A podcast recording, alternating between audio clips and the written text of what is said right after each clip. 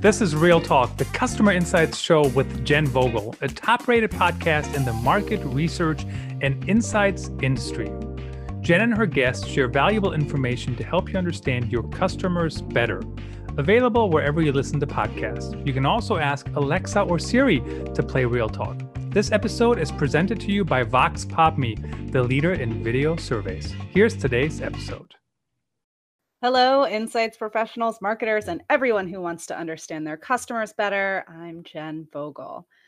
Making the best use of technology, especially market research technology, can make our lives so much easier and help us drive results. So, in today's episode, I'm joined by Raj Manocha. He's the CEO at Methodify and a dear friend.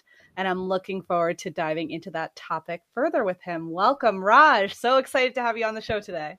Thanks, Jen. Appreciate it. I'm looking forward to an amazing session. Amazing session. Absolutely. Just a warning to everyone listening out there. We have a newly minted kindergartner in the house today. I'm not 100% sure he won't make a guest appearance. So, just in case, he might come and say hi to you, Raj.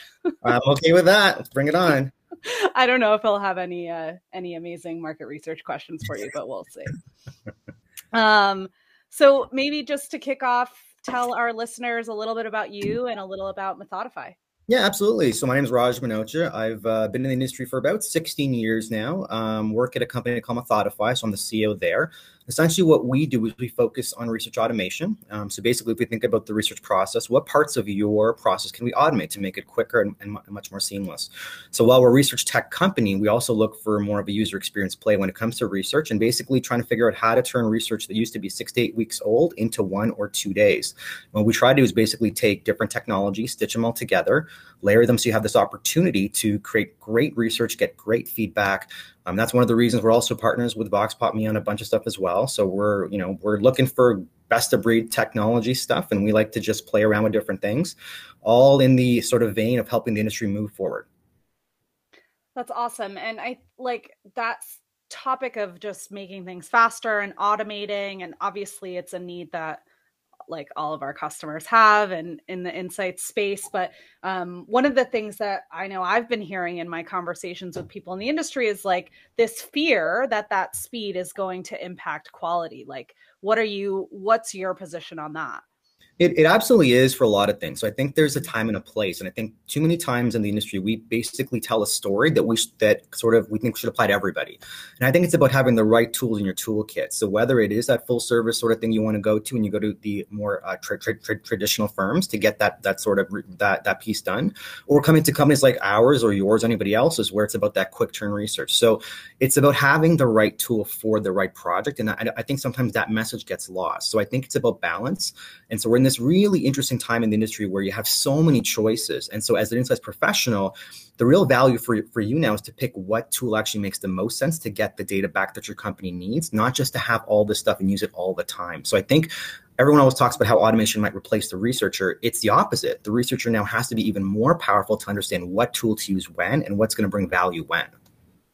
I totally agree. And I think that's something that's come up too in other conversations. I think it was a few months back, I was speaking to Kari Campbell from L'Oreal, and he was talking about this idea of risk and rigor and like how much effort and resource you put behind a particular research project based on the risk involved with getting that answer wrong, right? Like there are certain things you can afford to, you know, maybe not have the quality that you wanted or not spend the amount of time because you're looking for a quick pulse on something. And then other things that, like you say, you do want to invest more in. Yeah, it's a great point. And I have a colleague, Ryan Crawford, in the Toronto office, who has this lineup called below the line research. And so, what automation really lets you do is do research on stuff you probably wouldn't have done or, or what you couldn't afford in the past. I think that's a big sort of recognition of what automation actually brings to the table. It's you know, a lot of times that insights professional might get challenged by the marketer, the CMO, the product leader that it's too slow, it's too costly.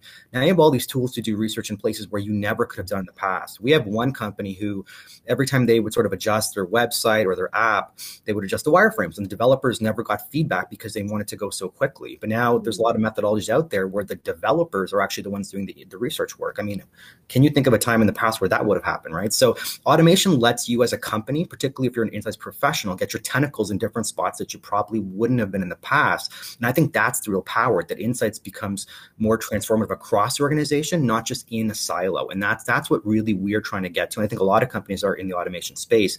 How does the insights professional have more power across organization versus just in their own in their in their own in their own place? Sure. Yeah it really helps with like you say like it's a, such an iterative process for product development or for creative. And there was so many there's so many opportunities that get missed for research to be involved if you're using you know if you're not leveraging the automation that's available. But that really a- allows you to get more iterative and get some quick pulses where like you said you wouldn't have devoted any time to re- research in the past yeah, and I think it's important. Like you brought up before about the, the sphere, right? How many like a really good company will say no to things that just don't make sense, and, and we've we've started to get into that mindset as well. I think a lot of these automation firms or research technology firms, and I will not say ResTech because I think that's the stupidest word in the world, but research technology firms um, basically it's how do you approach a client with actually your sweet spot? And i think a lot of times at the beginning of a lot of companies you take on what you can because you got to build your brand you got to get the logos on. Not always the right thing but everyone understands the revenue challenge. But realistically what we're trying to get to as the market matures is about saying yes to the right things because then it also gives the insights professional an understanding of where to use this stuff. And it's not just about everything, it's about the right thing. And not enough companies are saying no. And that is causing a problem for a lot of automation firms or research technology firms because you get lumped into this, oh, I had a bad experience. And it's because we've created the dynamic where we're saying yes to the wrong things. Mm, that's really interesting. So you know, I was going to kind of go into this next question I have for you about like, you know, we're talking about choosing the right moments, right? Or the right methodologies or right technologies for to solve a specific problem. So I was going to, you know, ask like how do you know? How do you choose? But you bring up an interesting point there about where is the onus on the technology provider to help guide that as well so maybe i'll add that as a sub question of you know how do you how do you know when when it's the right time to use this particular type of tech yeah, it's a great question. And, and I'm not going to get on my soapbox too much about venture capitalists and PE and money and how it's sort of impacting everybody. But there are almost 800 different companies in the space. And There's about $16.5 billion. And that's like back of the napkin math in terms of the space being spent if you're an insights professional, can you imagine the amount of emails you are getting constantly daily from these people trying to sell you on something? And they are going to just want to get you on board, pilot something, do something.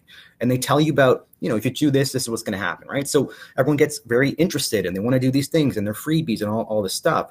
But it, if it goes wrong, it has a bad taste in the mouth for the insights professional. And then they're going to say yes to less and less things. As an industry, we do ourselves a disservice because we're trying to get logos, trying to get revenue, because we're trying to balance the investors as well. It's not just about the technology, but if you're if you're invested by a venture capital group or a PE group, you have to have a run rate. You have to do a bunch of other things to get you there, and that lets you make the wrong decisions. So I think what ends up happening and the challenge or the balance is that this industry want to grow, we want to get more money in the space, we want to be, build these amazing technologies, but not at the cost of the clients. And I think sometimes, particularly in the last, I'd say, 24 months, you're seeing this disparity of use cases actually being right versus just use cases. And so I think that'll change over time, but we're in, we're in the infancy of, of what this is as well. And I think it's as an insights professional, you have to be okay with that gray area, but not to the point where it's going to ruin your reputation or the ask you have internally. Well, that that's a lot for somebody who wasn't going to get out of soapbox, but um but I guess what I was gonna um, ask. I'm sorry, I'm distracted. I am I am hearing the mommy from the other room, but I'm trying to trying to get back on track here. Um, you know what this is reminding me of is actually like a bunch of years ago. You know, customers coming to technology companies or to even full service agencies, going, "I want to run a mobile study." Well, why? Is because that's the buzzword, because that's what people are talking about. That's like the newest tech. So I want to use it, not because it solves the industry problem. Hello, this oh, is Charlie Vogel. Um, uh, he's uh, he's wanting my attention right now, but we are live on the air, so we are gonna roll with this. Um, we got um, this. We got this. Yeah, we got this. So I mean, I guess like you know, it is really important that companies are thinking about like you know, well, what problem am I trying to solve and what technology or methodology is going to help me solve that problem? Yeah, exactly. Plus, I love the new the new the new name. I think that's I love that. Kudos to our producer uh, acting on the fly. Thanks, Christoph. Awesome. I think it really, you know, what it's interesting time because we've had we've had the most complex problems we've ever had in the industry as well, right? We have this ideas of sort of mixed method pieces, or you have marketing mixes. Where we're trying to figure out things like TV and online and mobile, and you got you got a lot of companies who has very very difficult problems and and the problem is that there's no one solution. So I think this idea of layering technology. So for example, whether it's us bringing on companies like yourself or partnering with Zappi or Quantilope or Qualtrics, like more and more sort of of these high end, high level engagement pieces require multiple technologies to solve some sort of unique problem. So it's more about can you play connector? Can you all play in the same sandbox? Because these companies really don't care if if it's you or anybody else. They want a solution. So I think as an industry, we're becoming more challenged to figure out how to work together. And that's why you're seeing this rise of APIs and more of these, these sort of open source things and more agnostic plays I mean, that's a big belief for us as well. It's about agnostic. We're not trying to sell some sort of solution to you. We need to get you to kind of get the solution that's going to fit your problem and get you get your solution. So I think if the industry itself focuses more on the client solution versus just how do we sell more of our of our own thing, we'll be in a better spot because if we can empower the insights professional, we're going to get more spend. The more wins we can get, the more use cases we get that are right, the budgets are going to increase. We've seen that from even our clients, and I know a lot of my my colleagues along the line have, have seen the exact same thing. So I don't think that's going to change we need to do the right things. Yeah, I think you're totally right that this idea that collaboration is the new competition, right? It's we are all playing in the same space and you know, if there's a there's been a big shift over several years of um, all research being done for me as an insights professional to me doing a lot of research myself.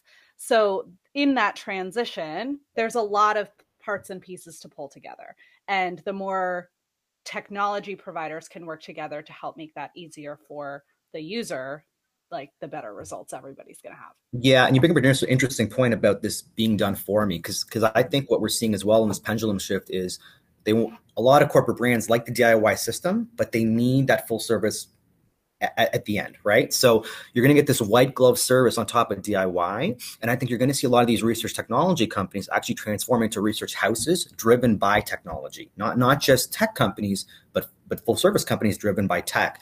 So I think you're going to see that in the next sort of five years a big shift. You'll see a lot of M and A in terms of folks getting scooped up to to create these sort of behemoth companies that are actually solving things but around technology, but have you know 20% of their of their work staff being researchers. So I think that'll be a big shift for a lot of these companies um, because it's still it's still good work, and I think it's going to challenge the the folks who've been at the top for a very long time. So think of the Kantars, the Ipsoses, the Nielsen's to rediscover what made them amazing, which was mm-hmm. basically they were at the forefront of, of, of, all these sort of whether it was methodologies or products or people or all those types of things. We're going to have this big renaissance of, of sort of challenging when it comes to what does research actually mean now? Is it tech driven? Is it about the people? Is it both? Right now, you have fine lines between sort of this research tech group and these traditional groups, but that's going to change too. So yeah. it'll be a very curious time over the next five years to see where that actually goes. Yeah, that is an interesting prediction because at the same time as you're seeing a lot more services being offered by tech firms, you're also seeing a lot of full service agencies being built internally at right. these brands. Yeah. So it's like, you know, they're trying to solve the same problem essentially, where what you end up with is a marketplace with such a a spectrum of people who want to be DIY and are equipped to do so and people who either don't want to at all or just don't have the resource. Yeah, and that's a great point. I, and you know, we've seen this in you know from research that you've seen in the 70s, 80s, 90s, and, and to now. You've, you've seen this pendulum, right? Build up your internal resource, and then we're going to do everything in, inside. Now it's it's extended outside. We're not going to have any staff. And so if you see this funny thing, and it tends to be a lot around what CMO you have in your shop. Um, some of them love to get partnerships. Some of them love to build internally. And if you have a really strong head of insights who can control that that narrative as well, that's really important. But you see the shift, and I think it's going to be interesting to see as companies how do we balance the two things, right? Because we also know every every tech doesn't just stop when the research part of your side is done. They need someone to translate that that actual data. And if they have no internal, what do you do? Because you don't want to lose that client. So how do you how do you close that that actual story?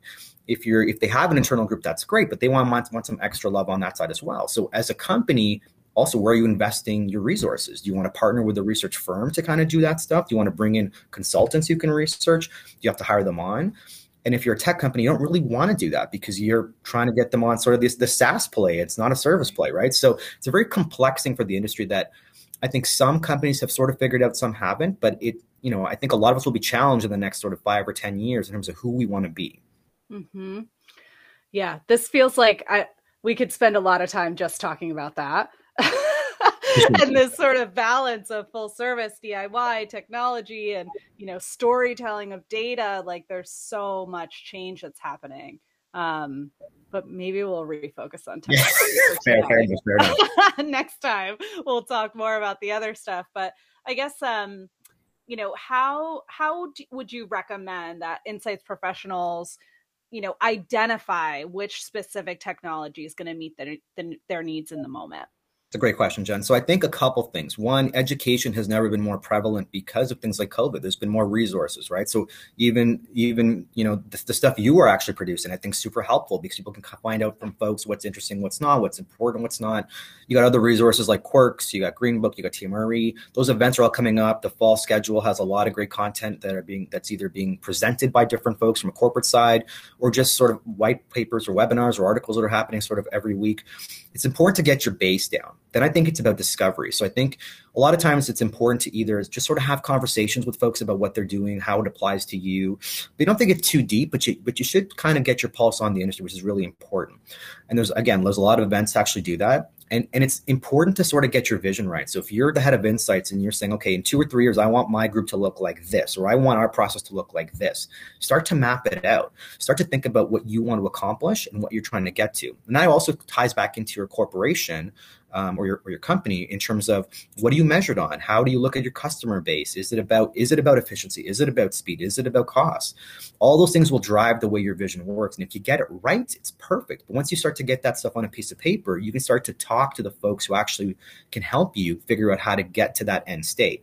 And that might be things like video audio transcription automation, AI, all these beautiful things that are out there. There's a ton of technology, but it comes down to building the right research technology stack for you, not that everyone else has. And it's about what you're trying to solve for, not what you hear about. And I think a lot of times what ends up happening is people hear these great stories or these great case studies, they want to mimic that, but at the at the challenge of what their company is. And that's not always going to work. Sometimes you're trying to fit a square peg into a circular hole versus what you should try to accomplish for your own company.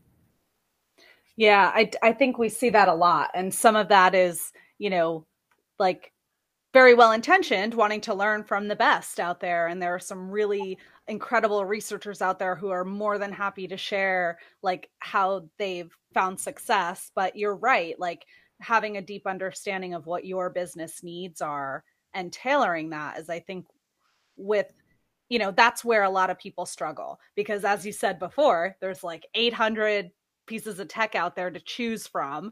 So, you know, how do I know? And a lot of it is new, right? It's new to the researchers, it's new to the market, it might be totally new methodologies. So, not only am I taking a risk by trying a new piece of technology, but I'm also trying to create a mix of technology that you know, I think is the best for me, is going to solve my problems, but nobody's ever done that mix before like it's all so new um, which i think you know as we talk through it it, makes sense why the industry kind of is slow to move forward in these ways because it's there's a lot of risk in getting it wrong in some cases and it's all very new to people. Yeah you bring up an interesting point. I think part of as an industry what we haven't um, embraced is that trying things and failing is okay. There's learning in a lot of things, right? And I think as an as a head of insights or insights manager or whatever your role is, you have to be comfortable with dipping your toe in and it's freezing water. Like it's okay for it not to work. Just don't put all your eggs in one basket. Like try things out, pilot things. You know, you have to learn from stuff.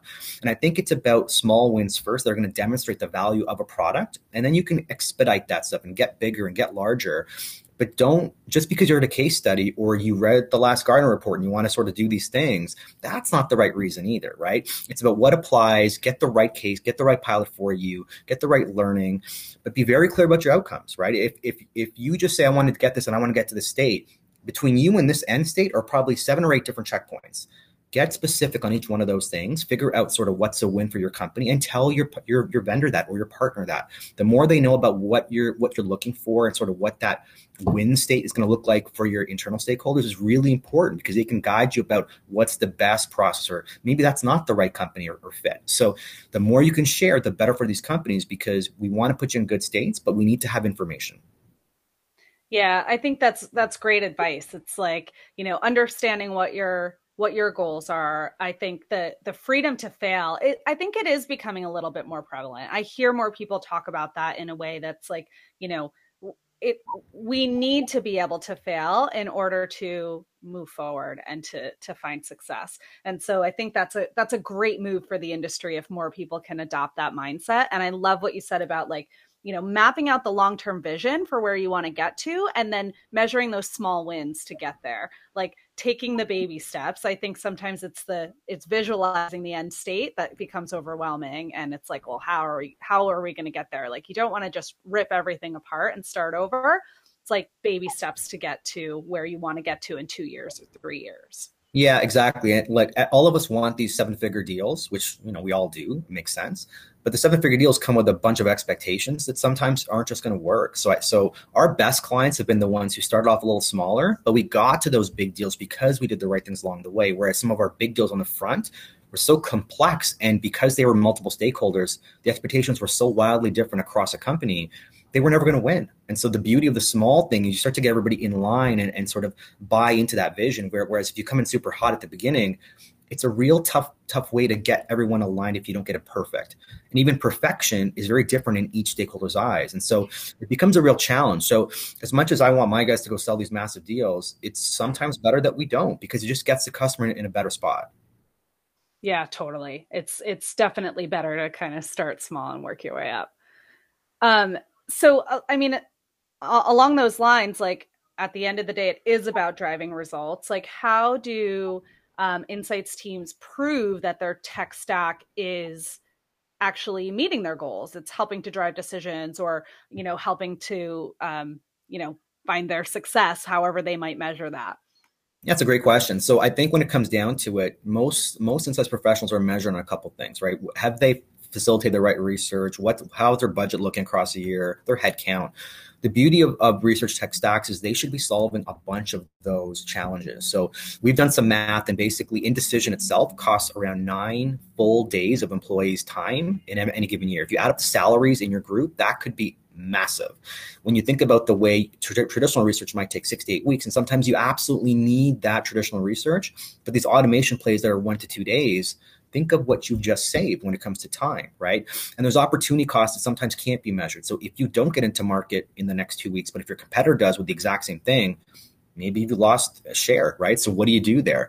So I think as an as an individual in a, in a company, look at how you're measured. How's your company measured? What are the right KPIs that are going to work?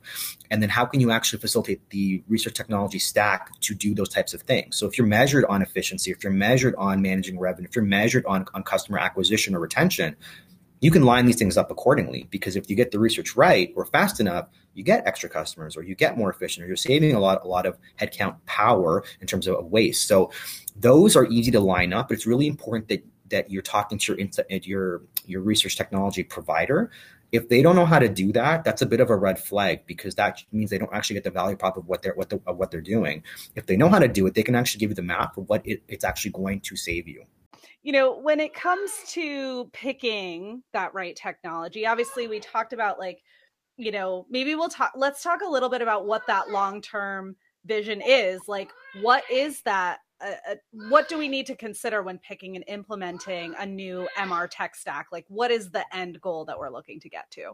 It's a great question. So we have a lot of companies who come to us for that exact same question. And the way I think about it is if, if you have a house and you have furniture, right? So you have all these different technologies. So think of like your video tool, your transcription tool, your qualitative tool, your research management tool, um, your research knowledge management piece. There's all these different things that happen. So how do you, what do you do with them though? You have to connect them somehow. So part of what you need to figure out as a company is what is going to resonate the most with your internal stakeholders. And for a lot of folks, that might be that might be a qual tool first, right? So it could be something like a Vox Pop Me video piece or, or something like we have, like a Chris chat chatbot. If you can get these things into play and show some resonance that they're gonna there's some value there and they start to see the power of it, that's your first piece. Then what's your next piece? What's gonna bring value after that? But the biggest thing to think about is you don't want to have 10 different technologies with 10 different logins because each time you bring a new piece of technology into your company, you have change management that you have to figure out. Are they going to actually use it? Are they going to want to try it? Are they going to log in every single day and actually become habit? That's a real tough thing. So what we've tried to figure out with a lot of companies is how can you build a house on top of that to put them all together? What if you only had one single sign login? So part of what your vision has to look like is user experience, right? If you make it difficult, people will have a difficult time trying to use your technology and use it all the time. How do you make it super simple?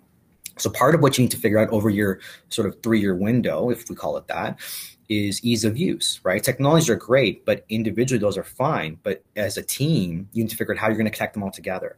So this idea of being agnostic and sort of API generation. And so companies like ours and a bunch of other ones will play connector and connect everybody up. That's a really important part as well. So you can have all these great different tools, but then how do you connect them all together? So I think companies like like yours, Jen, for example, like it's such a fantastic thing, but it's only one part of the insights world. So how do we get broader? How do we think bigger? And if you want to go, if you think even further, it, research technology is now infringing on market on market uh, marketing tech, right? So if you think of the Martech stack, think of like Adobe's and everybody else.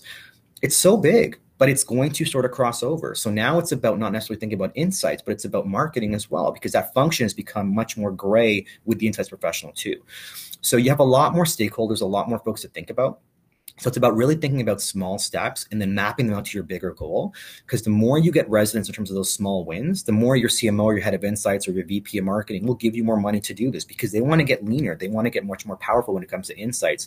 Everyone says they're customer centric and they're and the customer data first.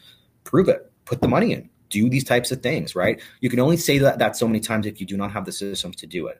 And so I laugh at a lot of companies who want to say this, but actually don't live it because um, you're not. You're, you're not. And a lot of us in industry actually know you're not. So you could tell that story but we know you're not doing it. So instead take these small wins get on the board and let's move the industry together but slowly get the right things done first.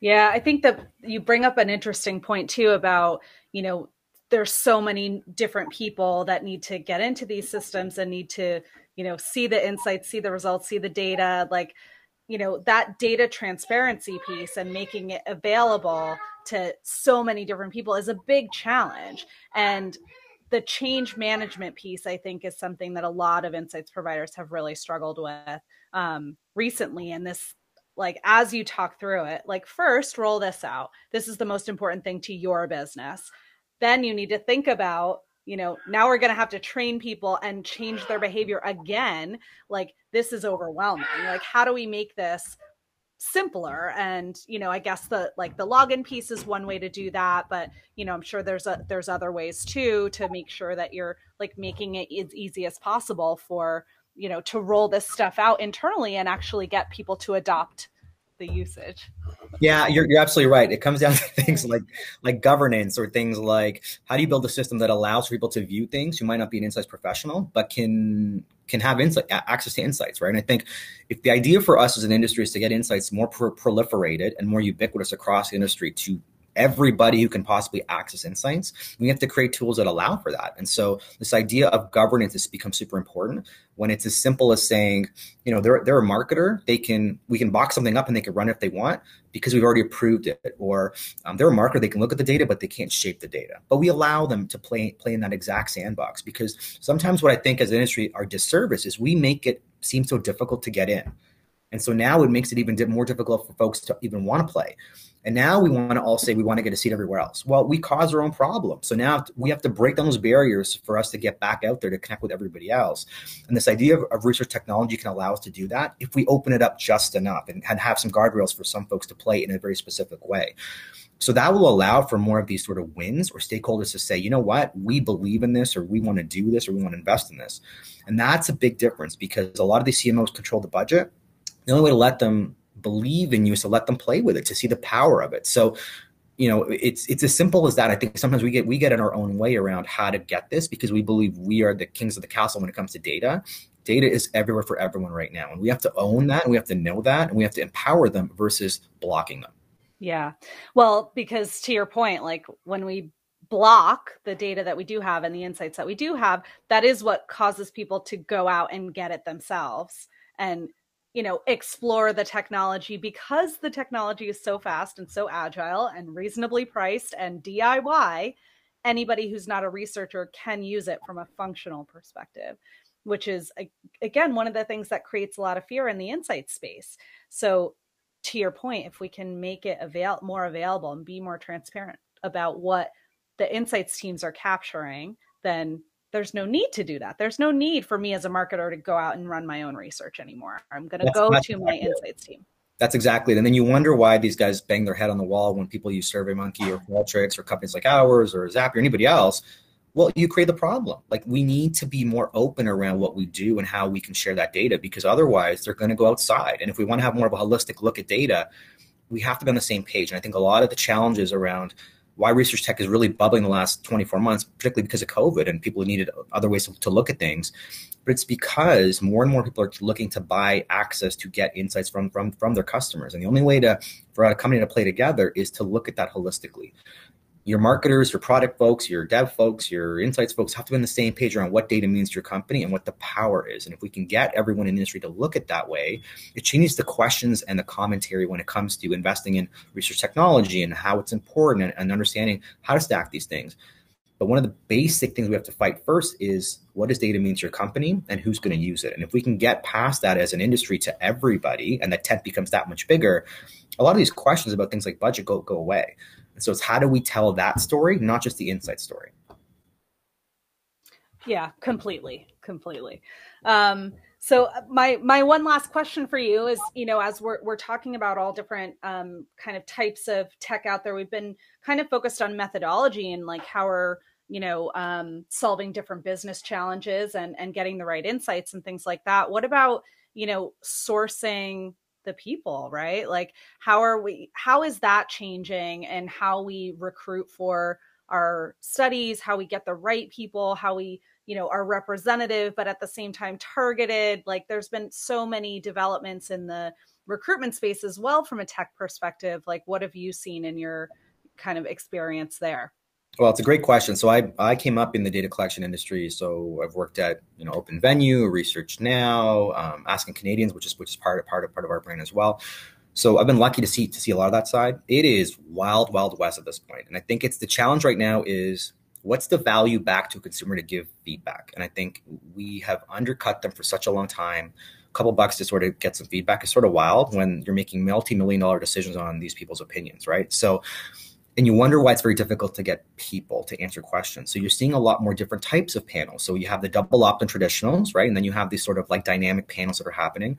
But what we've learned is that there's not going to be just one single source to solve any problem. You're going to have to mix a lot of these panels up to solve different things because folks just aren't answering the exact same way. Response rates, while they've they've managed themselves, they're not what they used to be. I mean, when I was in industry when I started, it was like 40%, which is insane. Now you're lucky to get 5%. So the challenge right now is as an as a corporate brand or as a full service market research firm, you have to be okay with multi-panel approaches. You have to be okay with sometimes the price being a little different, especially during COVID, because you know people just aren't answering the exact same way. And and then it comes back to the quality of your survey. So if it's you know if they have to have things like video, which are so dynamic, versus these sort of long scales, which aren't. If you're if you're if you're a consumer, because these people are consumers, what would you rather do? So I think we need to relook at things like the way we ask our questions, what are we expecting back from the respondent, and also as a, as companies being okay with multi approach because the world is changing. The way we consume data is changing. The way people are giving feedback is changing. You're going to have to go the times and not just look at the, the actual tra- tra- tra- traditional way it's been happening. So be open to change. Be uh, understand the way you consume data, or your parents, or your kids, or whatever. It is very different. So that's going to be the big change, which I think is going to be interesting to see how panels adapt in the future, and particularly what I think is going to be interesting is going to be you're going to see more of these sort of passive data captures and these sort of randomly one or two questions about why you did something. So we do everything on our mobile phones now anyways. So instead of asking 20 or 30 questions in a traditional survey, what if I just poked you one or two times based on what you did or didn't do? And I think that'll be much more, it'll resonate a lot more with consumers, but it's going to be much more profound for marketers and insights professionals because you're asking the exact question you need. A lot of times we ask a thousand questions of fluff sometimes that don't add, add a ton of stuff but stakeholders want from here, here, here want to add extra questions, right? So this becomes much more powerful because then the user says, "Look, I I I answered the question. I gave you my exact feedback in that moment. That's really all I need to do. It's a good trade. Right now, the trade seems a little a little bit off. Yeah. Totally. Well, I think in some ways, sometimes the survey questions that we ask haven't caught up with the fact that we're capturing all this behavioral data that we never had before. That's right. You know, 10 years ago, we had to ask, when was the last time you purchased from X store? we don't have to ask that anymore because we have that somewhere else we know right. because you're you've got a loyalty card or you've got an account on the website like so by asking that question you're wasting their time because we already know the answer we haven't yet caught up to that so to your point about like you know i make a purchase online. You don't need to ask me that i've made a purchase. You know that already but you want to know why. What drove that purchase? Or how did i get there? Why did i decide to shop at that store instead of another store? And so those like more again faster more iterative questions and survey moments are important and intercepting them at the right moment as opposed to these hour long thousand question surveys yeah, that just don't sure. serve us anymore and it's this idea of actionable data right and i think even yeah. from a consumer point of view how many times have you got an email from a company when you've already bought the product saying oh look we found we found found this exact thing you like well, dude, I already bought the product. Like I did right. exactly what you want me to do. and Now you're sending me emails about the exact same thing, which makes zero yeah. sense. So part of the problem is as an industry, how do we make data more actionable, but in the moment? And I think we haven't figured that part out. And to your point, how do we connect? So things like CRM data to research data to marketing data right then and there. So part of I think what you're going to see in the next 10 years is more of these connectors between like big data aggregators that are like loyalty programs and then research folks and typing that back into survey because you're going to have to have some sort of sequential play in terms of what data is doing and when. We haven't figured that out as an industry. No one really owns that. So, so you're going to see these big data partnerships, I think, that are just going to, the industry is going to buy into, let's say, on a more um, agnostic way to kind of look at data versus us doing surveys about every single thing. Yeah, totally. Yeah, I think that is the big question mark in the industry right now is what's going to tie all of that stuff together. Yeah. And the companies that I've seen do it really well are building those DMPs internally because everyone's needs are so different. Like there isn't a one size fits all solution. So it's like, hey, I'm X brand. I'm going to build this internally to suit my needs because I've got different types of data that I care about than this other brand does. Um, but that is still a yeah, big kind of black box at the moment, it seems. Yeah, and I don't think it's going to change anytime soon because the folks who could do it, like the Apples and the Googles, I mean, they're going to get crushed by um, anyone who has legislation against all the data stuff, right? So as much as we salivate to get it right, there's a lot of folks who you know can be pretty terrifying if you get in the wrong hands. So I think there's a balance a bit to figure out. But if anyone's going to do it, I'd put my money on one of these big guys to kind of figure figure it out. So yeah, if if they care enough to try, care enough to try. Well, I cannot thank you enough. This conversation has been amazing. Always amazing with you, Jen. Always amazing. I'm really glad you came on today. Thank you so much, and thanks for your patience with my distractions here. Oh, we we perfect. powered through. Appreciate it, Jen. Thank you so much.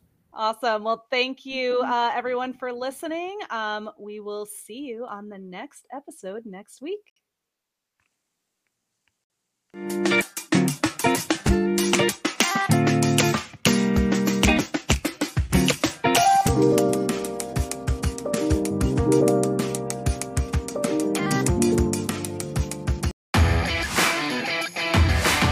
Insights Marketing Day is back.